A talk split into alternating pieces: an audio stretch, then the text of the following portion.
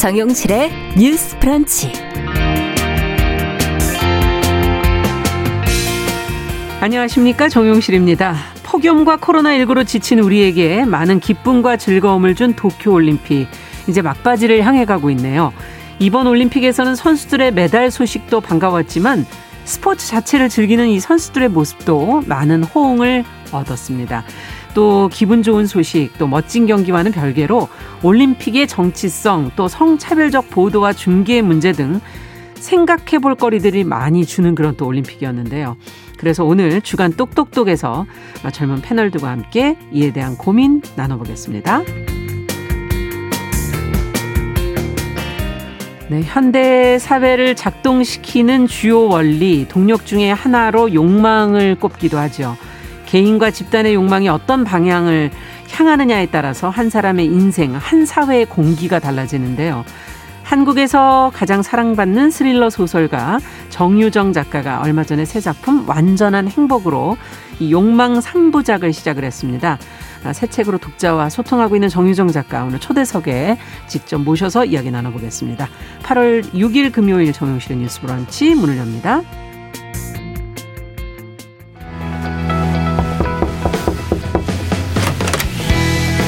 청년 여성의 눈으로 세상을 봅니다. 정용실의 뉴스 브런치 주간 똑똑똑. 네, 정용실의 뉴스 브런치 금요일에는 주간 똑똑똑으로 시작합니다. 오늘은 유튜브로 한 550분 정도 들어오셨는데 많은 분들이 글을 주간 똑똑똑을 기다리셨나 봐요. 많이 남겨 주셨네요. 감사합니다. 자, 청년 여성의 시각으로 주제를 좀 다뤄보도록 하죠. 두 분 모셨습니다. 계간홀로 이진송 편집장 안녕하세요. 안녕하세요. 네, 청소년 페미니스트 네트워크 위티의 양지 활동가 안녕하세요. 네, 안녕하세요. 네. 이제 도쿄올림픽이 모레 폐막을 앞두고 있어서 그동안 이제 시간을 이제 정리해야 될 시간이 다가오고 있는데 올림픽에 정말 많은 뉴스가 나왔고 또 많은 기록들이 나왔습니다. 또 많은 생각할 거리들을 남겨줬고요. 오늘 이제 이 얘기를 좀 두 분과 나눠볼까 하는데 먼저 이번 도쿄올림픽에서 어떤 경기를 재밌게 보셨는지 어떤 선수를 응원하셨는지 개인적인 소회부터 좀 들어보죠.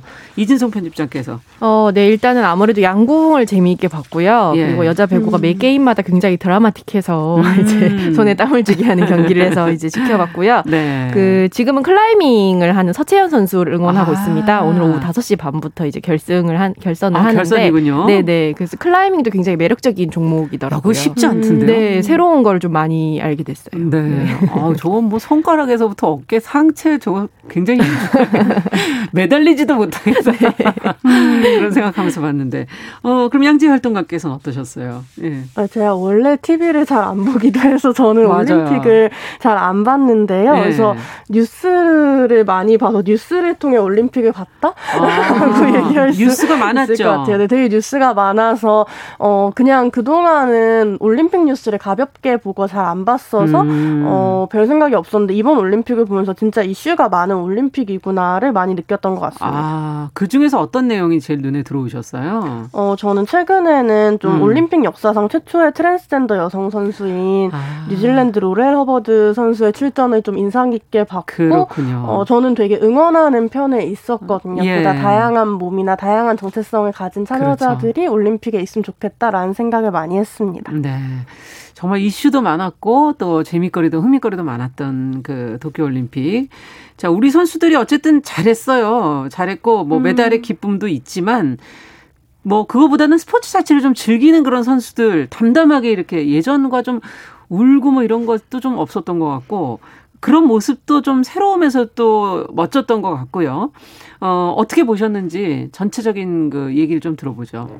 어, 네, 일단은 그 메달에 신경 쓰지 않고 자신의 기술을 성공하는 데만 집중했다고 한 이제 체조의 여서정 선수라던가 음. 육상 남자 높이뛰기에서 한국 최고 기록을 세운 우상혁 선수가 메달과 무관하게 굉장히 홀가분하다, 굉장히 어. 기쁘고 나는 후회 없이 뛰었다 라고 산뜻하게 말하는 음. 장면 등이 맞아요. 굉장히 화제가 되었고 저한테도 네. 되게 인상 깊게 남았어요. 음. 근데 아무래도 보도는 여전히 금메달이나 스코어에만 치중한 경향이 좀 있더라고요. 아. 네, 이게 한국 언론진흥재단의 뉴스 빅데이터 플랫폼에서 해당 해당 기간의 기사를 청건을 기준으로 연관으로 분석을 했을 때 금메달이라는 네. 키워드가 들어간 기사들이 압도적으로 많고요. 어. MBC 해설진이 이제 제일동포 3세인 유도 국가대표 안창림 선수의 동메달 획득을 두고 우리가 원했던 색깔은 아닙니다만이라는 말을 네. 반복을 한다거나 이제 태권도 은메달리스트인 이다빈 선수한테 이 메달의 색깔을 갈고 닦아서 바꿔야 된다 이런 식으로 아. 얘기를 한 것 등이 좀 너무 그렇지 않았나라는 생각을 네. 성적 중심적으로 그렇죠. 그래서 네. 오히려 이렇게 태권도에서 뭐 노골드 수모 이런 단어를 쓴 기사에 비해서 미국의 뉴욕 타임스에서는 올림픽에서 태권도라는 종목의 가치와 의미를 짚은 기사를 작성을 했어요. 아. 올림픽에서 태권도는 비싼 장비 없이 시작할 수 있는 운동이기 때문에 음. 원래는 메달을 따기 어려웠던 나라에서 메달을 따고 있다. 올림픽 음. 정신에 부합한 운동이다. 이런 분석 기사를 낸 것과 좀 대조적이라고 볼 수 있습니다. 아. 지금 이런 건좀뼈 아프게 저희 가 들어야 되는 음. 내용이 아닌가 하는 생각이 드네요. 양지혜 활동가께서는 어떻게 보셨습니까? 음, 어, 저도 되게 음. 이번 올림픽에서 선수들의 마음가짐이 막 메달이 곧 국력 뭐 혹은 국가의 음. 위상을 드높이기 위해와는 다르게 좀 국경을 넘어 한 명의 체육인으로서의 시도들로서 많이 아. 비춰진 점이 인상 깊었던 것 같고요. 그런 예. 시도들 중에 하나로 좀 이번에 도쿄올림픽에서 많은 관심과 주목을 받았던 체조 선수 시몬 바일스가 정신건강을 이유로 기권했던 아, 그 기사 도 네. 굉장히 어, 놀라웠어요. 네, 굉장히 네. 놀라운 기사였어요. 저도 네. 사실 이런 올림픽 선수의 기권에 대해 많이 생각해 본 적이 없었는데 음. 어, 이분이 기권을 하시면서 스스로의 마음을 돌보고 몸을 지켜야 한다라는 이야기했고 저는 이게 좀 쉬지 못하고 계속 좀 기록에 대한 강박을 가질 그렇죠. 수밖에 없는 다른 선수들에게 좀 위로와 용기가 될 수 있으면 좋겠다는 생각을 많이 좀 했었고 예. 성과를 내야 한다는 압박이 아니라 최선을 다하고 있는 선 수에 대한 이입이나 공감이 조금 더 우선시되는 올림픽이면 음. 좋지 않을까 많이 생각을 하고요. 네. 그리고 또 한편으로는 메달이나 기록에 대한 집중이 좀 정상적이고 뛰어난 신체에 대한 동경으로 되게 쉽게 이어지는 건 아닐까라는 아. 고민도 들어요. 네. 그러니까 사실은 그 정상적인 건 사실 아니잖아요. 그들도 어떻게 보면 네, 너무 그쵸. 뛰어난 건 특이 특이한 거잖아요. 네, 그렇죠. 예. 근데 사실은 어떤 정상 어떤 뛰어나고 유능한 신체에 자신을 이입하는 방식으로 이 방 송들을 보고 있는 건 아닐까라는 아. 고민을 제 친구가 던져줬는데 어 그러게 그런 것 같고 되게 다양한 몸이 함께 할 수 있는 올림픽은 어떻게 가능할까라는 음. 질문이 있었어요. 그래서 사실 어 어, 비장애인 중심의 올림픽이 아니라 장애인 중심의 패럴림픽이 이루어지고 있긴 하지만 음. 이 패럴림픽에 대한 보도나 관심들은 되게 낮은 수준이라고 느껴져서 네. 우리가 조금 더 다양한 몸에 다양한 경기를 볼 수 있으면 좋지 그러네요. 않을까 생각이 들었습니다. 네. 지금 말씀해 주신 다양성에는 우리가 신체와 몸만을 중시했던 거에서 그 안에 정신의 문제도 한번 들여다볼. 수 있게 되고 다양한 신체의 다양한 그 경기를 우리가 좀 즐길 수 있으면 좋겠다. 자, 뭐 선수들 얘기를 지금 하면서 어, 중계나 보도, 선수들에 대한 지원까지 인기 종목에 대한 편중, 뭐 우리가 늘 얘기해왔던 비인기 종목에 대한 소외 이 얘기는 늘 나오는 것 같아요. 어, 이번엔 특히 어떤 부분에서 문제점을 느끼셨는지 또 한번 두 분 얘기 들어보고 싶네요. 어, 네. 일단은 사실 지상파는 시청자의 다양한 선택권을 보장해야 할 의무가 있습니다. 그래서 음. 방송통신위원회가 올림픽 전에 지상파 방송 3사의 도쿄 올림픽 순차 방송을 권고를 했어요. 아. 과도한 중복 편성으로 인한 시청자 음. 권익 침해를 최소화하자라는 취지였는데 네. 그러나 이제 중계는 여전히 인기 종목에만 쏠리는 경향이 있습니다. 음. 요트와 같은 비인기 종목은 선수가 괄목할 주목할 만한 성적을 내도 중계가 아예 없고 야구와 축구 경기가 있는 날에는 4개 채널이 이 두 개의 경기만을 아. 중계를 해서 같은 날 열린 같은 시간에 열린 여자 배구는 케이블 방송에 편성이 됐어요. 네. 근데 케이블 방송이라는 건 사실 이제 지역의 특성이나 이런 여러 가지 경우에 따라서 볼 수 없는 경우가 있거든요. 그렇군요. 네, 그래서 네. 사실 균형 잡힌 중계로 선수의 노력이나 스포츠 정신을 알리고 다양한 스포츠 그 이 시청권을 보장해야 한다 이렇게 음. 생각을 합니다. 네.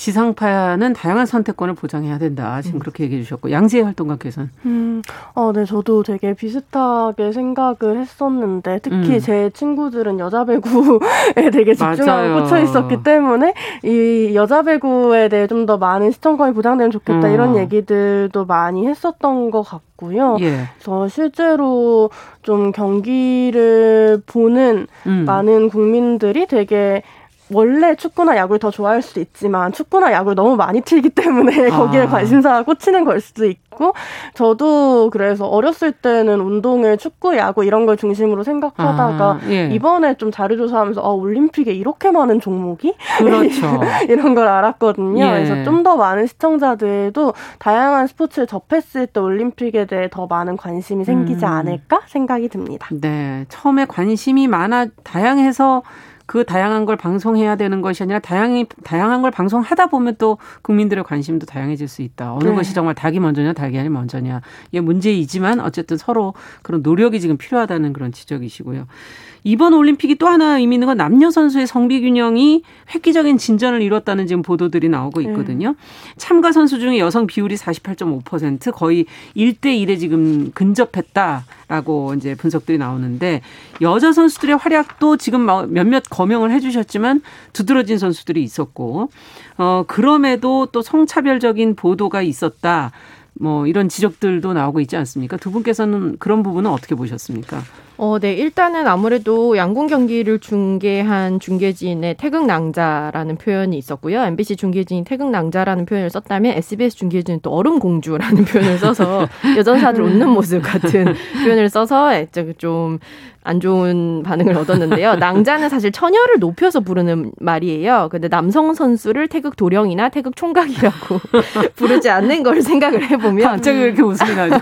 너무 낯서니까요. 왜 이렇게 여성 이정 선수에게만 낭자라는 호칭을 낭자도 너무 웃기네. 네, 계속해서 사용을 보니까. 하는지 알수 네. 없는데 또 한국 여자 탁구 경기에서는 KBS 중계진이 예. 룩셈부르크의 선수에 대해서 여우처럼 경기한다. 뭐 이런 아. 표현을 해서 좀 비판을 받았습니다. 네. 그래서 여성 선수에게는 곧자리지 미녀, 얼짱, 여신, 엘프, 요정, 여자 같은 수식어를 붙여서 아. 여성성을 부각을 하거나 외모를 평가하는 기사도 흔히 볼 수 있었고 예. 뭐두 아이의 엄마 같은 표현 같은 것도 음. 굳이 참 많이 네. 나오는 건데 네, 쓰려고 하, 왜 쓰는지 알 수 없는 네, 그런 표현들이 여전히 중계에서 예. 비일비재하게 등장을 해서 아, 이런 부분이 좀 바뀌어야 하지 않나 네, 네. 그렇게 느꼈습니다. 정말 아이의 엄마는 있지만 아빠는 별로 보도된 걸 못 본 것 같기도 음, 하고 음, 낭자라는 표현은 정말 평소에는 저희가 들어본 적도 없었던 어디 음. 묻혀있던 단어를 근데 이게 참 중계를 하는 사람들도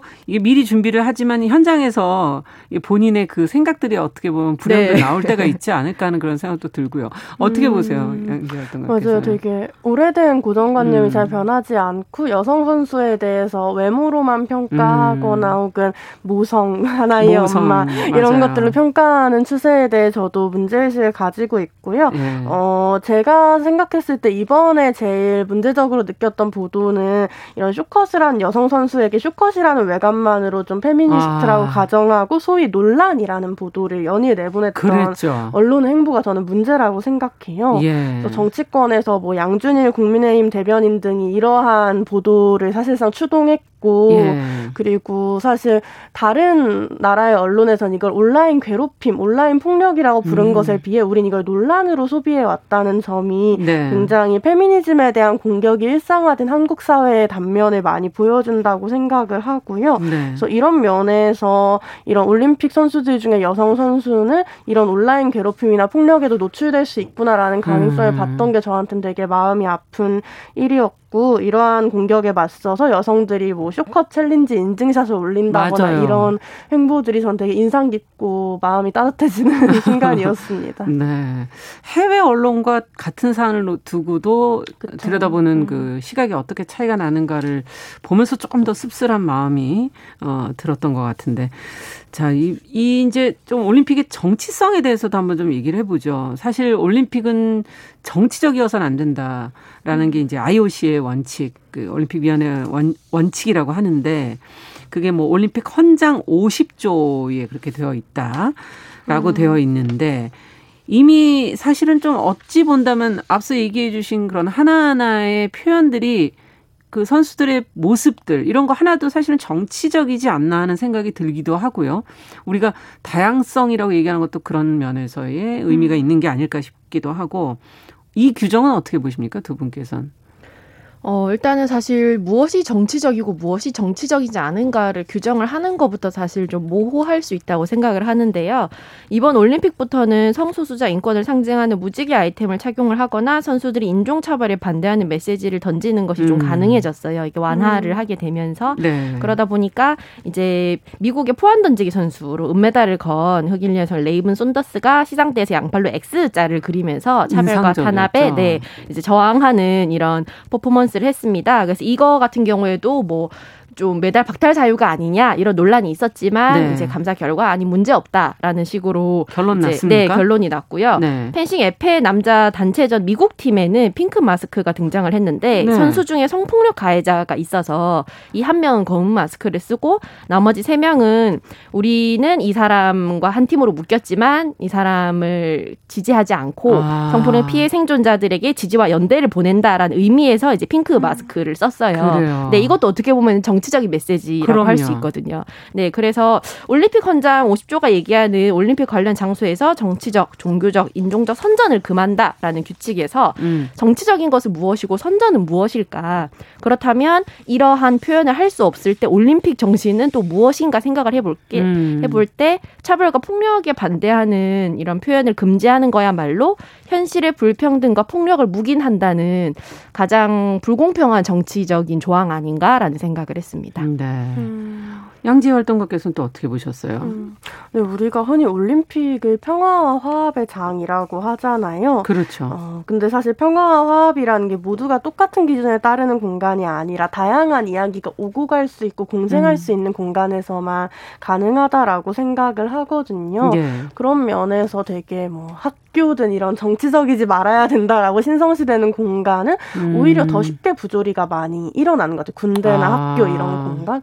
그래서 저도 학교를 다니면서 뭐 노란 리본이 정치적이면서 달면 안 된다는 교육부의 지침이나 이런 걸 보면서 아 그렇다면 사실은 어 친구나 비슷한 동세대의 학생들에 대한 어떤 추모의 슬픔을 느끼고 있는 이들이 그것을 표현하는 것은 정치적인 것인가 혹은 예. 정치적인 것은 나쁜 것인가 이런 질문을 그렇죠. 많이 가졌던 생각 네. 가졌다는 생각이 들고 결과적으로 올림픽은 굉장히 다양한 인종과 굉장히 다양한 계급 혹은 다, 다양한 정체성이 교합하는 자리이기 때문에 음. 이러한 공간에서 어, 차별과 불평등에 대한 문제의식이 드러날 수밖에 없다고 생각하고 음. 이러한 것들을 정치적으로 표현하는 게 분쟁이나 갈등이 아니라 오히려 세계적인 화합을 이뤄가는 장으로서 기능하면 좋지 않을까라고 생각을 하고요. 네. 어, 그런 의미에서 저도 올림픽은 안 봤지만 썬더스 선수의 이런 탄압받는 모든 사람이 서로 만나는 교차점이라는 의미의 X자 표시를 보면서 되게 크게 위로받기도 했거든요. 음, 아, 의미는 저는 모르고 그 표현이 어, 인종차별에 대한 네. 거부 이렇게만 단순하게 생각했었는데 네. 손덕 선수가 네. 그렇게 인터뷰를 하셨더라고요. 그래서 그걸 네. 보면서 음. 어, 우리가 사실은 단순히 인종차별만이 아니라 뭐 음. 여성으로서 청소년으로서 겪는 되게 다양한 차별에 대한 음. 교차점으로서 저 선수가 연대의 뜻을 표하고 있구나라고 했을 때 그게 정말 많은 이들에게 파급력을 가지고 그렇죠. 그런 것들을 실현하는 과정이 사실 평화와 화합의 장인 올림픽 정신에 더 음. 부합한다라고 생각합니다. 진정한 평화와 화합이 무엇이냐라는 질문을 던져주시는 것 같고 더 덧붙이실 말씀이 있나요? 어, 아니요, 네, 좋습니다. 네. 네. 자, 올림픽은 정말 세계 최대 스포츠 행사이기 때문에 지금 말씀해 주신 많은 사람들이 다 보고 있어서 그런 정치적 활동이 더 의미를 가지는 공간이 될 수도 있는 거고요. 또 하나는 그것을 이렇게 4년마다 치르는 경제 효과에 대한 기대도 사실은 음. 커서 대외적으로 이제 우리가 그걸 유치하느냐 안 하느냐 이런 거에 관심들을 많이 갖게 되고 우리도 이제 올림픽을 유치했던 국가로서 그렇죠. 어, 그 뒤에 가려져 있는 문제들이 과연 또 무엇일까 이것도 경제 효과는 이번에 도쿄올림픽 경우도 뭐 그런 부분에서 경제 효과가 과연 얼마나 될 것인가라는 음. 이제 논의들도 나오고 있지만 그 뒤에 가려진 문제들 올림픽으로 인해 발생하는 이후에 또 어, 사회 문제들 이런 것도 한번은 생각을 해보고 넘어가야 될 것 같아요. 어떤 게 있을까요? 어, 사실 올림픽의 경제 효과에 회의, 회의적인 연구 결과나 사례는 좀 꾸준히 업데이트가 되어 왔는데요. 동계 올림픽 유치 후에 이제 시가 빚더미에 오르고 기존의 거주민들이 고통을 받고 있는 평창의 사례가 좀 대표적입니다. 음. 평창의 경우에는 동계 올림픽을 유치하려는 목적으로 지은 호, 그 리조트가 분양에 실패하면서 강원도가 막대한 건설 비용을 떠안았고요. 네. 환경 파괴 문제도 꾸준히 비판을 받아왔고요. 아무래도 경제적 효과와 이 축제에 가려진 사회적 약자들의 권리 윤리 박탈 문제를 한번 생각해 봐야 할 때라고 음. 봐요. 2016년 리우 올림픽 당시에도 올림픽 개최를 이유로 수많은 빈민가가 철거를 당했고 사람들이 쫓겨났는데 2008년 베이징 올림픽에도 이 올림픽에 방해가 된다는 이유로 철거가 되면서 150만 명에 이르는 도시 난민이 발생을 했습니다. 아. 88년 서울 올림픽도 사실 마찬가지였고요. 음, 네, 지금 도쿄 올림픽에서도 비슷한 일이 벌어지고 있는데 이번에도 네, 도쿄에서 이제 노숙자들 같은 사람들을 공원에서 잠을 잘 수 없도록 밤이 되면은 공원을 폐쇄하거나 조명을 환하게 밝혀서 이 사람들을 쫓아내고 음. 올림픽 경기장이나 역 근처에 설치되어 있던 텐트들을 모두 철거를 했어요. 네. 아무래도 외신의 깨끗한 도시 환경을 보여주기 위해서 가난한 이들 중에서도 더 가난한 극빈자들을 음. 숨기려고 하고 이러한 문제에서 발생을 하는 것들은 그렇다면은 이렇게까지 주거권을 박탈하여 발생하는 이익은 누가 가져가는 것이고 음. 빈민가 노숙자는 치워야 하는 이물질이자 쓰레기 취급을 받는 것인가. 음. 이전 세계인의 축제라고 하는 올림픽에서 경제적 효과는 누구를 위한 것이고 그것이 예, 누구에게 배분되며 그것을 위해서 누가 무엇을 아. 뺏기는지 좀 생각해 봐야 할 음. 때라고 봅니다. 네. 어떻게 보세요, 양재활동가께서? 음. 저도 올림픽을 예전에도 챙겨보진 않았지만 음. 결정적으로 즐기기 어렵다고 느껴졌던 건 사실 평창 동계올림픽 때였던 음. 것 같아요.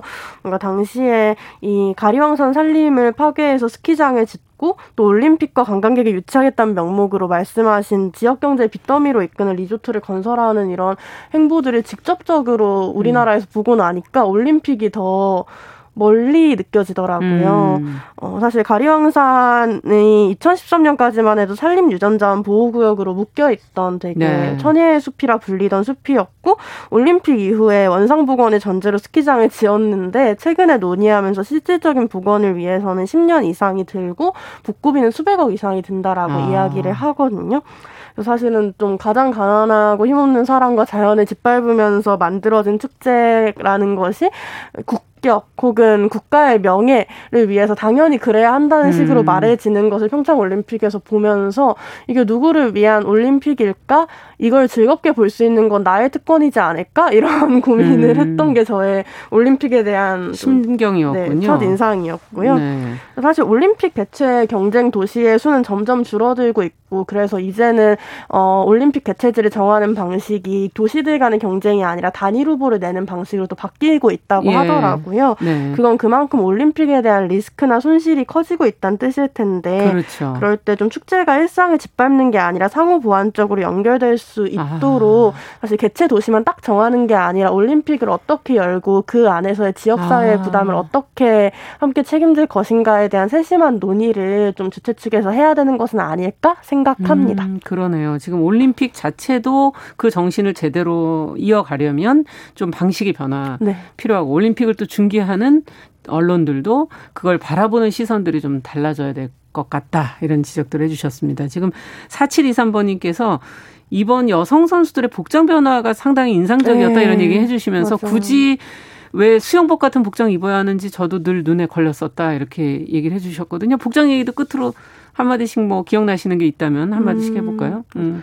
이번 올림픽에서 독일의 여자 체 여자 체조 음. 대표팀이 좀 원피스 수영복 모양이었던 레오타드 네. 유니폼 대신 긴 바지를 입었던 게 되게 좋은 출전하면서 되게 좋은 사례였었던 네. 것 같아요. 그래서 저도 그걸 보면서 되게 여성 스포츠 선수들이 성적으로 소비되고 특히나 음. 이 어린 여성 스포츠 선수들이 어떤 성적 대상으로 되게 각광받는 이런 문화들에 대해 불편함을 느껴왔는데 네. 어, 어떤 스포츠 선수로서의 정체성이 훨씬 더 잘 드러날 수 있는 음. 방식으로 자신을 표현할 수 있다는 게 되게 어, 인상 깊고 좋았던 것 같고 있고요. 그래서 뭐 기계체조나 이런 음. 어, 스포츠가 특이나 특히나 특히 그런 어떤 성적 대상화의 예. 음. 대상이 많이 되어 왔는데 음. 이런 면에서 되게 좋았고 큰 변화였다라고 생각합니다. 네. 음. 어, 네. 그래서 의상과 관련해서도 이번에 체조 중계에서도 신체 부위를 좀 과도하게 클로즈업을 하거나 이제 아. 타이트하게 따라가는 것에 대한 것들이 이제 지향이 되기 시작을 했어요. 네. 그러면서 선수들이 우리는 이제 안전하게 선수 경기를 할 수 있는 음. 그런 걸 원한다라는 얘기를 했는데 이렇게 생각을 해봤을 때 의상이라던가 중계하는 방식 같은 데서 카메라의 앵글 하나까지 네, 네, 그렇죠. 사실은 또 굉장히 위험하게 느낄 수도 있는 문제이기 음. 때문에 그렇게 했을 때 좀 이번 올림픽에서 이런 여러 가지 변화의 시도를 볼 수 있는 음. 네, 기회였다고 생각을 합니다. 네, 뭔가 그 전과는 올림픽을 바라보는 시선들도 태도들도 달라진 게 아닌가 하는 생각이 드네요. 자, 주간 똑똑똑 오늘은 막바지로 가고 있는 도쿄 올림픽에 관한 생각할 거리들 같이 이야기 나눠봤습니다. 청소년 페미니스트 네트워크 위티의 양지혜 활동가 계간홀로 이진송 편집장 함께했습니다. 감사합니다. 네, 감사합니다. 감사합니다. 네, 정용실의 뉴스 브런치 듣고 계신 지금 시각 10시 30분이고요. 라디오 정보센터 뉴스 듣고 오죠. 국내 코로나19 백신 1차 접종자가 어제 하루 19만 명가량 늘면서 처음으로 접종률이 40%를 넘어섰습니다. 2차까지 접종을 마친 사람은 어제 하루 12만 6,304명 늘면서 인구 대비 14.7% 수준을 나타냈습니다. 아스트라제네카 코로나19 백신을 맞은 뒤 양안 복시와 사지 마비 증상을 보인 간호조무사가 산업재해 인정을 받았습니다.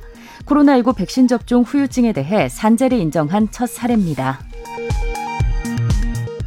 더불어민주당 송영길 대표는 오늘 최고위에서 당 일각의 한미 연합훈련 연기론과 관련해 이번 한미 합동훈련은 야외의 대규모 기동병력이 동원되지 않는 연합 지휘소 훈련이자 전자권 회수를 위해 불가피한 절차이며 한미 간 신뢰를 위해서도 불가피한 조치라고 강조했습니다. 정부가 집값이 최고 수준에 근접했다고 경고했지만 이번 주 서울의 아파트 매매 수급 지수는 107.9로 5개월 만에 가장 높은 수준을 나타내며 아파트 매수 심리는 오히려 더 강해진 것으로 나타났습니다. 한국은행이 오늘 발표한 6월 국제수지 잠정 통계에 따르면 올해 6월 경상수지는 88억 5천만 달러 흑자를 나타냈습니다. 작년 5월 이후 14개월 연속 흑자이며 작년 6월의 흑자 규모보다 23.6% 늘었습니다. 한국은행은 올해 연간 경상 흑자 규모를 801억 달러 수준으로 전망했습니다. 지금까지 라디오 정보센터 조진주였습니다.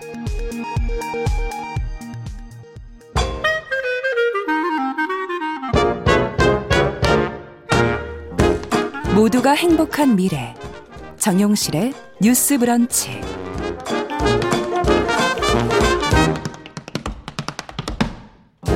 네, 정신의 뉴스 브런치 듣고 계신 지금 시각 10시 32분입니다. 금요일에는 다양한 분야에서 활동하는 여성들 만나보고 있습니다. 오늘 모실 분은 뭐 사실 제가 이거 소개할 필요도 없어요. 책을 많이 보시는 분들, 어, 아마 다 많이들 한 권씩은 보시지 않았을까 하는 생각이 듭니다. 한국의 스릴러의 왕, 새로운 소설인 최근 완전한 행복으로 독자와 다시 만나고 있는 정유정 작가를 오늘 초대했습니다. 어서 오십시오. 안녕하세요. 네, 반갑습니다. 네, 반갑습니다. 출간하신 이번 책의 제목이 그 전에 책들하고 네. 좀 달리 완전한 행복. 착하죠. 갑자기 이런 제목으로 책을 왜 쓰셨을까? 근데 이게 반전 아닐까? 네. 이런 생각을 사실은 했었어요. 너무 완전하다는 그 네네. 네. 표현이 갖고 있는 네. 어 뭔가 완전하는 게 있을 수가 없잖아요. 그렇죠. 어, 이 책을 이번에 내시면서 행복이라는 건 그럼 뭐라고 어떻게 이뤄가는 거라고 지금 얘기하고 싶으셨던 건지.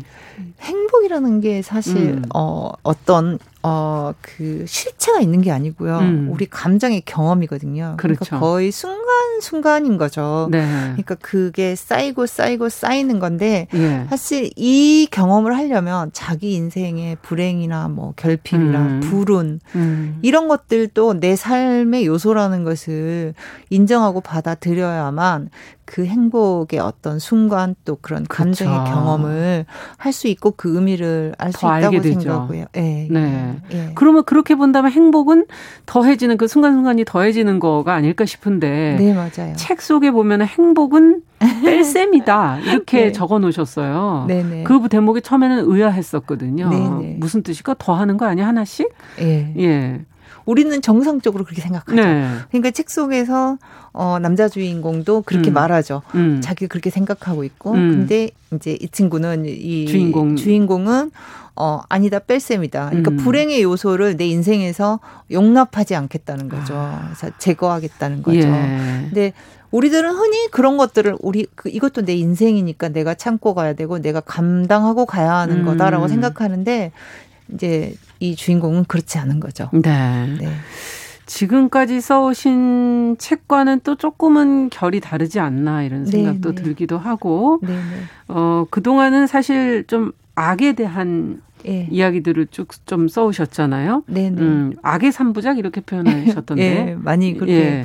이번 작품부터는 욕망의 삼부작? 네네. 이렇게 표현하셨어요. 어떤 차이가 있는 겁니까? 그 둘은? 음, 욕망이라 그래서 이게 다 악은 아니거든요. 음. 저는 저 자신을 누구한테 소개할 때, 아, 나는 욕망의 화신이야. 그렇게 말을 하는데, 네. 저는 이야기에 대한 욕망이 굉장히 강한 음. 사람이거든요. 어떻게 해서든지 재미나고 그렇죠. 의미 있는 이야기를 하기 위해서, 어, 몇 년씩 막 집에 갇혀 있기도 음. 하고, 또 별짓을 다 하는데, 이게 욕망이 아니면, 예. 네. 욕망이 아니면 할 수 없는 일이잖아요. 아. 누가 나, 나를 강제 로 목에다 줄을 걸어서 데리고 그럼 가서. 나를 움직이는 동력 같은 거네요? 그렇죠. 긍정적으로 이야기 이야기했을 네. 때내 인생을 끌고 가는 거고 나를 움직이는 동력인데 네. 이게 이제 부정적인 방향의 어떤 극단으로 갔을 때 아, 그렇게 갈 수도 있군요. 극단으로 갔을 때는 문제가 생기는 거죠. 부정적인 음. 방향으로 집착하고 비뚤어진 어떤 시각을 가지고 있을 때 수단 방법을 가리지 그렇죠. 않는 그렇죠. 예, 예. 아, 그렇게 가면 갑자기 무서워지네요. 악은 아니지만 갈수 네. 있는. 그럼 우리 인간이라면 이렇게 이런 이런 모습 너무 많이 보여줄 수 있겠는데요. 그래서 사실 이번 소설은 우리들 일상을 많이 끌고 들어왔어요. 그 전에 세계의 소설 악의 삼부작이라고 불렸던 네. 이 소설에서는 일상보다는 약간 광기가 있는 사이코패스나 소시오패스들의 음. 모습을 많이 보여줬다면 이번 소설 같은 경우는 이제 그런 악인이 아니라 음. 예, 일, 일상을 굉장히 많이 끌고 들어온 거죠. 그러니까 이제 우리 삶 속에 평범한 사람들. 그렇죠, 그렇죠. 그래서 이 주인공이 화자가 아니고 어. 그 평범한 사람들 세 명이 이 주인공에 의해서 이 네. 주인공의 행복에 대한 집착에 의해서 어떻게 불행해지는지를 보여주는 음. 소설이거든요. 예. 그래서 주인공에게는 제가 이제 지퍼를 채웠죠. 말하지 예. 말라고 더라. 그 왜냐하면 그 전에 어 악인에 대한 이야기는 제가 상당히 많이 했어요. 음. 악의 삼부작을 통해서. 그래서 이번에는 그거보다는 음. 이제 욕망에 대한 인간 욕망에 대한 이야기를 인간 욕망이 너무 집착하고 너무 그런 부정적인 네. 방향으로 갔을 때 어떤 일이 일어날 수 있는지를 음. 보여주는 어 소설을 써보겠다고 생각을 했어요. 네. 사실 이런 그 어, 두려움 같은 거는 사실 남과 아예 다른 악인이라고 생각하면 그건 구분되어지니까 그렇죠. 또 예, 덜 무서울 수도 있는데 그렇죠. 이렇게 삶으로 들어와서 내 옆에서 언젠가 갑작스레 나타난다면 이것이 평범한 것 속에서 일어날 수 있다면 좀 무섭죠. 예, 더 무섭지 않을까. 사실 책을 읽으면서 왜 이렇게 속이 답답한가? 그 옆에 네. 희생당하는 그 가족의 네, 그 그렇죠. 자기가 또 입되기도 하고 아기가 또 네. 가엽고 그러니까 네, 여러 가지 마음의 불편함이 좀 있었는데 네.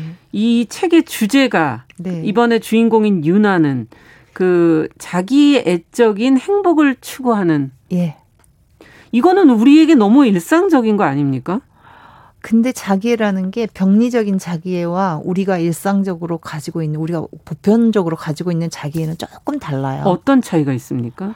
어 병리적으로 가지고 있는 자기애는 우리가 어, 성격 장애라고 부르거든요. 아. 그거를 DSM-5라고 그 미국에서 정신질환 분류 체계를 이렇게 만들어 놓은 책이 예. 있어요. 이 책에서 다루고 있어요. 성격 장애를 아홉 가지를 다루고 있는데 예.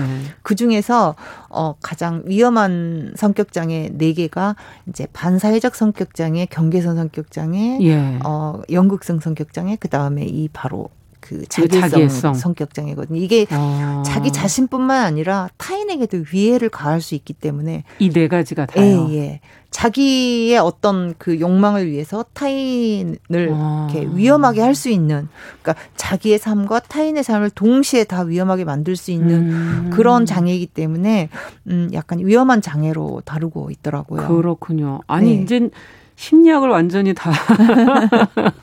그래서 예. 이게 자기애라는 게, 음, 어, 너는 자기애고 너는 자기애가 아니야. 이게 음. 아니고 스펙트럼이에요. 음. 그래서 우리 보통 사람들은 중간에 회색 지대에 머물러 있어요. 예. 자기애가 있기도 하고 조금 더 강하기도 하고 조금 더 약하기도 하고. 하고 그리고 아예 자기애가 없이 이 나르시시스트들의 그 어떤 먹잇감 그러니까 아. 피해 피해자가 될 수 있는 사람들 echoist라고 해요. 아. 이 echoist들은 너무 착해서 이 나르시시스트들의 어, 눈치도 보고 배려를 해주고 한없이 끝없이 맞춰주고 맞춰주고 그러니까 너무 착하니까 계속 피해만 당하는 거예요. 아. 그래서 이 나르시시스트들은 그거 어떻게 아는지 모르겠는데 직관적으로 아는 것 같긴 한데 이, 이 에코이스트들을 금방 알아차린대요. 네. 그래서 자기의 어떤 먹잇감으로 삼는 어, 아, 그런 경우도 너무 마음이 아프네요. 그래요. 네. 상대를 배려하는 마음을 가진 사람이 피해자가, 그 피해자가 돼버리는. 네, 네. 지금 이 소설 속에서도 한 남성의 모습이 맞아요. 예 거기 떠오르는데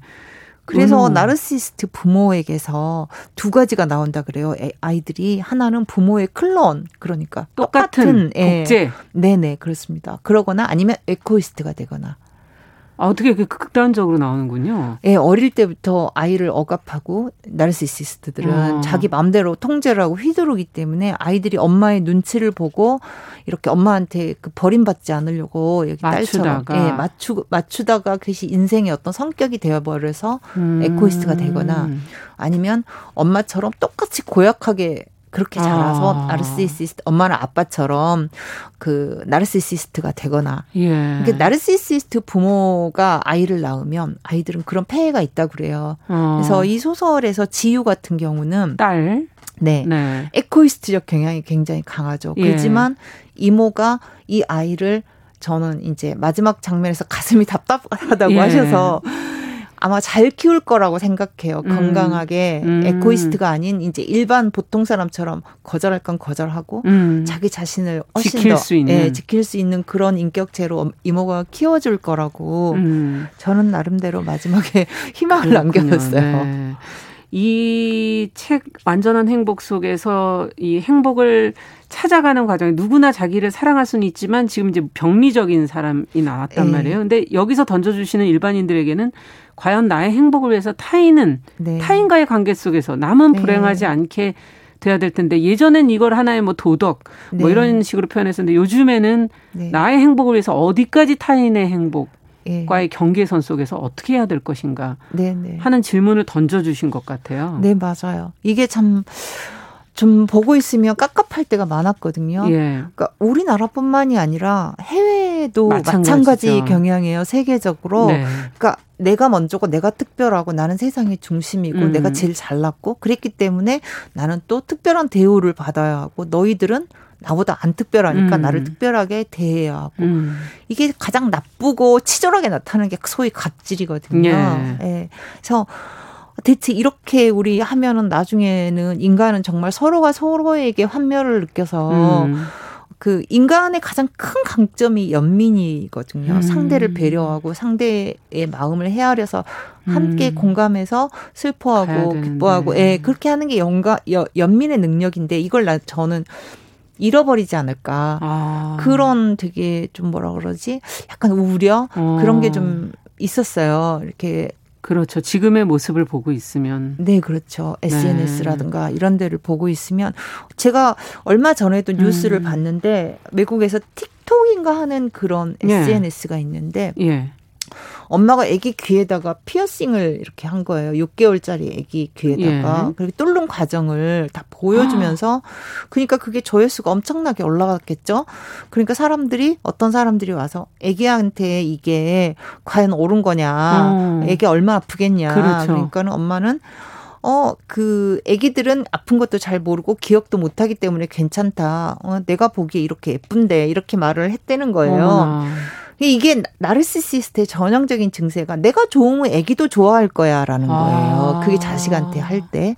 그래서 자기가 볼 때 이쁘고 좋으면 내, 내 자식도 나중에 아픈 건 다 잊어버리고 좋아할 거다. 아. 이렇게 생각하고 이제 6개월 된 아이한테 그 피어싱을 해서 귀에 금 귀고리가 반짝반짝 하더라고요. 네. 아, 나 그걸 보면서 이게 지금 진짜 어. 내가 생각했던 대로 이게 세계적으로 조금씩 더 점점 심화되어 가는 그러네요. 게 아닌가.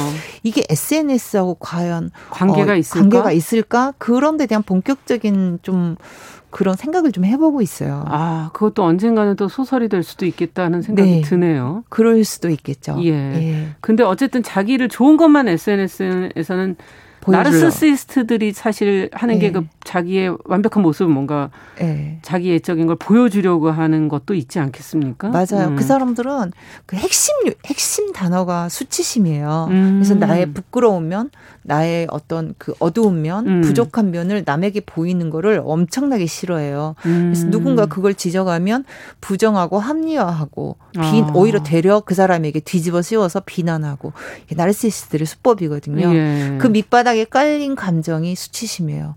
그러면 사실은 굉장히 자존감이라고 표현해야 될까요? 근본적인 예. 거는 약한 예 맞아요. 아니면은 그것이 제대로 서 있지 않은 예 자아가 자아도 제대로 서 있지 않을 뿐더러 자존감은 엄청 낮고 대신 자존심만 높은 아. 이런 사람이 나르시시스트라고 그래요. 네. 그래서 자기 자아가 모양이 없기 때문에 음. 어떤 타인을 만나면 고스란히 그 사람을 받아들여서 흡수한다 그래요. 음. 그래서 그 사람의 모습 과 거의 그 사람이 뭘 좋아하는지 취향이라든가 이런 걸 금방 파악해서 마치 소울메이트처럼 네. 그 사람에게 다가간다더라고요. 어. 그러면 그 사람 생각할 때 어머나 세상에 나하고 이렇게 잘 맞고 말도 잘 통하고 그래서 계속 스며드는 거예요. 요새 예. 유행하는 말로 스며들다 보니까 가스라이팅이 그래서 강해, 가능해지는 아, 거예요. 요즘에 다 요, 나오는 용어들이네요. 네, 그렇죠. 어. 그래서 가스라이팅이 그래서 강해져서 그 사람을 통제를 하는 거죠. 가스라이팅을 통해서. 처음에는 그러니까 맞춰주다가. 네, 그게 이제 나한테 완전히 딱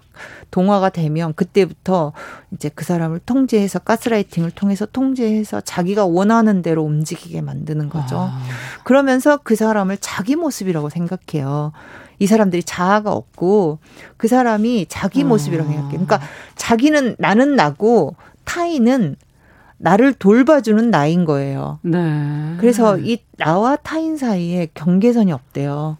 음. 그냥 얘는 나를 돌봐주는 나고 나를 빛나게 해주는 나고 음. 나를 이렇게 뭔가 올려주는 나고 그러기 때문에 내가 이렇게 가스라이팅해서 얘가 그대로 행동을 해서 뭐 누군가의 스포트라이트를 받는다거나 관심을 받는다거나 아. 그러면 그걸 바로 자기의 성취라고 생각한다는 거죠. 예, 부모라면 어떤 모습일지가 또 좀 그려지네요. 네, 그 그렇죠. 그 안에서. 네 네.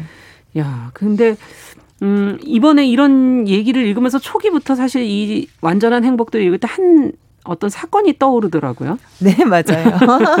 그 네. 고유정 사건? 예, 예. 네. 그게 이 이제 제가 그 책에 발 누구라고 밝히지 않은 이유가 있어요. 예. 그게 이제 그냥 그 뒤에 작가의 말에다가 누구라는 말을 빼고 그 떠오르는 사람이 맞을 것이다라고만 밝혔거든요. 예. 그 이유가 두 가지가 있어요. 음. 하나는 누구라고 말을 하면 그거 자체가 스포일러가 될 수 있어요. 왜냐하면 음. 사 건의 요소들을 제가 가져왔거든요. 그래서 아. 그 사람이 일으킨 사건의 요소들을 제가 가져왔고요. 음. 그리고 두 번째는 그 사람의 이야기라고 착각하실 수가 있어요. 아. 그 사건의 요소들만 가져왔지 나머진 그 안에 캐릭터들이라든가 스토리는 전부 제가 만든 거거든요. 아. 그렇기 때문에 그 사건과 이 아. 캐릭터와 스토리는 구별을 해야 되는데 제가 미리 그렇게 해버리면 이제 선입견을 갖게 되죠. 그렇죠. 그래서 그래서 사실 인터뷰할 때도 음 처음에는 음. 그 사람 이름이 안 나갔으면 좋겠다라는 아, 말씀을 예.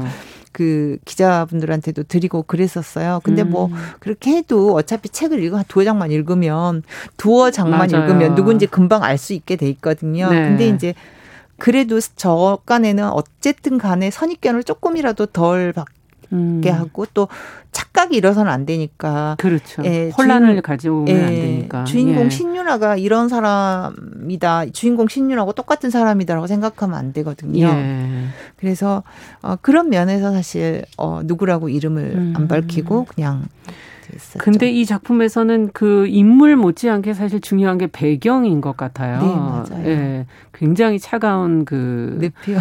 예, 그 러시아의 모습도 예, 예. 이 인물의 성격과 뭔가 예. 좀 일치되어지는 느낌도 있고. 예, 맞아요. 예, 잘 보셨어요. 예. 그게 아주 차가우면서 속을 알 수 없잖아요. 예. 예. 얼어붙은 호수 그 밑바닥 같아서 우리는 들여다볼 네. 수 없고 음. 그저 밑에 들어가면 엄청 무서울 것 같고. 그렇죠.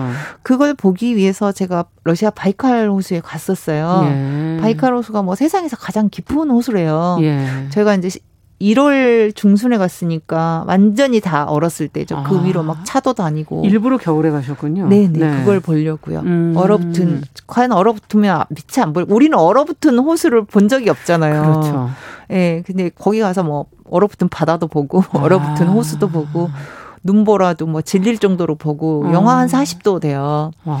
그래서 눈물이 나면요 고드름이 맺힐 정도로 그렇게 추운 곳이에요. 그 장면 속에 예, 나오죠. 예. 네. 그래서 제가 거기 가가지고 어 유나의 이제 어떤 시면을 그려내기 음. 위해서 거기 가서 이제 그 바이칼 호수 보고 음. 또 이제 늪은 제가 만들어낸 건데 그렇죠. 예. 음. 그렇죠. 그 장면의 어떤 구체성이 그러면 약간은 본인의 경험. 그 안에 들어있는 장면들이 사실 네. 저희 편집자하고 같이 갔어요. 아. 제, 편, 제 편집은 지금까지 계속 해주시는 예. 제 편집자와 같이 가가지고 둘이 같이 겪은 일들이에요. 그러니까 더 리얼하게 저희한테는 예, 와닿았던 예. 것 같습니다. 네. 어, 이야기를 구축하는 과정에서 배경이 상당히 또 중요하죠. 그렇죠. 네. 예. 어, 한국 문학 속에서 어떤 이야기꾼, 뭐 해외에서 음. 치자면 뭐 스티븐 킹 같은 정말 이야기꾼으로 지금 계속 활동하고 계신데 그 어떤 유형이세요? 뭐 인물을 인물이 스스로 이야기를 펼쳐간다 이렇게 얘기하시는 작가들도 있으세요. 자기가 네네. 네. 인물을 설정해 놓고 나면 네. 걔가 살아 움직인다. 네. 이렇게 표현하시는 분도 있고 철저하게 네. 걔가 어떻게 움직이게 내가 정리한다. 이렇게 네. 어, 만들어간다. 이렇게 하시는 분들도 있고 어떤 네. 유형의 작가십니까? 저는 두 가지 다라고 봐야 돼요. 왜냐하면 초고를 쓸 때 시작과 음. 끝 빛을 제가 만들어 놓고 움직이지 않아요. 제 초고에서 90%는 수정이 되는데 10%가 아. 수정이 안 되거든요. 예. 그게 바로 시작과 끝이에요. 그리고 주인공들을 수십 개의 길로 보내봐요. 아. 이렇게도 보내보고 저렇게도 보내보고 그렇게 보내본 다음에 내 생각에 가장 괜찮은 것을 이제 수정을 계속하면서 아. 예, 가장 괜찮은 길을 최종적으로 택하는 거죠. 그러면서 이제 하나 둘 다 조각하듯이 다 맞춰가는 거예요. 예. 그러니까 처음에는 그렇게 몇 개의 길을 가보도록 시키고 그 다음에는 제가 철저하게 이 다 그걸 그렇군요. 맞추고 예 그렇게 출구와 입구는 정해져 있고 예예 이 길밖에 없어 이 너희들은 이 문밖에 없어 일이 들어가서 일이 나와야 돼. 돼. 근데 네. 길은 너네들한테 열어놨어 아. 그러니까 가봐 이렇게 하고 가는 거를 보기는 해요 아. 그런데 이제 그 중에서 가장 어, 내가 봤을 때 괜찮은 스토리를 가져다 놓고 음. 이제 그때부터는 철저하게 통제를 하는 거죠. 멋대로 뭐 하고 싶은 이야기 있어도 예. 쓸데없다 그러면 못하게 해버리고 그거 음. 그때부터는 제가 이제 통제를 하죠. 네. 어찌 보면 그 두 가지 유형 중에서는 조금 그래도 어, 만들어 가시는 쪽에 가까운 네, 편이 아닌가 이런 생각도 들고 네. 첫 번째 작품부터 다 이게 영화의 장면처럼 책을 읽을 때마다 어, 영상이 이렇게 스쳐가듯이 저희한테는 느껴지는데 이번 작품도 사실은 또 마찬가지가 아닐까. 네. 어, 영화로 그동안 된 작품도 있고 그죠? 네, 영화 음. 두개 됐죠. 네. 네. 아직도 영화되지 않은 것들도 있고. 네, 지금 뭐 드라마화 되고 있는 것도 있, 드라마가 아, 이제 곧될게 있어요. 네. 28이 지금 뭐 드라마 될 것 같은데 네. 확정적으로 뭐 언제 만든다 이것까지는 아닌데 작업하고 음. 있는 걸로 알고 있어요. 그렇군요. 그 어, 지금 먼저 아마 방송 들으시면서 네. 나도 이런 작품을 좀 써보고 싶다는 생각 네. 하시는 분들도 계실 텐데 네. 어떻게 준비하시고 공부를 하시라고 조언을 해 주실 수 있을까요? 아, 일단은 자기 아이디어가 있다면 음. 거기에 관한 공부가 되어야 돼요. 기본적으로. 음. 예, 기본적으로 공부를 한 다음에 어떤 공부를 하면은 거기에 대한 그 세계를 잘 알게 되잖아요. 네. 그럼 그 안에서 훨씬 작가가 자유로워질 수가 있거든요. 예. 아는 이야기들을 가지고 이야기를 주물를 수가 있게 되는 거예요. 음. 그러니까 차력을 준비한 것과 똑같아요. 아. 거기에 대한 공부가 끝나면 그 예. 이야기에 대한. 그래서 어, 그 다음에는 초고를 쓸 때요.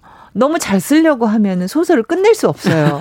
저 같은 경우는 초고를 석 달 동안에 쓰거든요. 어, 그러니까 이야기가 식어버리기 전에 쓰는데 예. 절대 문장도 신경 안 써요. 그러니까 초등학생처럼 써요. 누가 보면은 정말 부끄럽게 쓰거든요. 아. 초등학생처럼 막 갈겨서 쓰는데 뒤 돌아보지 않고 마지막까지 그냥 그냥 내쳐가요. 아. 그래야 시작과 끝을 알 수가 있거든요. 그 그렇게 초고를 끝까지 가보는 게 제일 중요해요. 아. 소설이든지 글쓰기든지 저는 제일 중요한 게 일단 끝까지 가는 거라고 생각해요. 아, 완성을 하는 거. 네, 그런 다음에 고치더라도 음. 일단은 가야 돼요. 그러니까 시작만 아. 하다가 끝내버리면 끝내는 포기하는 경우도 분들이 많죠. 많아요. 네, 네. 일단 질에 끝, 질려가지고. 그럼 무조건 일단 써봐라. 네. 끝까지 써봐라. 말이 되든 안 되든 네. 끝까지 쓰고 나서 고칠 수 있으니까요. 아, 그게 첫 번째 단계군요. 네. 자, 어떤 분을 멘토로 삼고 이렇게 뭐 공부하셨습니까? 저는 스티븐 킹을 음. 어, 스승으로 삼고 공부했는데 스티븐 킹은 내가 자기 제자인지 몰라요. 나 혼자 제자. 네, 워낙 제자들이 많아서. 많아서 세상, 이 세계에 스티븐 킹의 제자가 내 생각에 한 100만 명은 될 것 같아요. 아, 시간이 좀 짧아서 저희가 이제 마지막 네. 질문을 드려야 될 텐데 앞으로 이 현실 속에 일어나는 인물들의 모습이 작품 속에 담기지 않을까 하는 그런 기대가 되거든요. 구상하고 네. 있는 작품도 있으십니까? 어, 다음 소설 소설은 그러지 않을 것 같아요. 거의 음. SF가 아닐까 싶은데, 아. 예, 뭐 제가 언행일치가 잘 안 돼요. 그래서 아닐 수도 있는데 지금 현재는 그렇게 구상하고 있습니다. 네, 또 기대를 해보겠습니다. 언제쯤 만날 수 있을까요? 한 2, 3년 후. 2, 3년 후에. 예, 예. 네. 지금 이제 시작 씨앗을 예. 어, 뿌리고 계시는 거군요. 네. 네네. 네. 어, 오늘 금요 초대석 그 욕망 3부작으로 어, 3부작의 하나의 시작이라고 할 수 있는 완전한 행복을 출간한 어, 한국 최고의 스릴러 이야기꾼 정유정 작가와 함께 이야기 나눠봤습니다. 아쉽지만 여기까지 얘기 듣겠습니다. 감사합니다. 네, 감사합니다. 네. 정용실의 뉴스 브런치 금요일 순서도 같이 인사드리겠습니다. 저는 주말 보내고 다음 주에 뵙겠습니다. 감사합니다.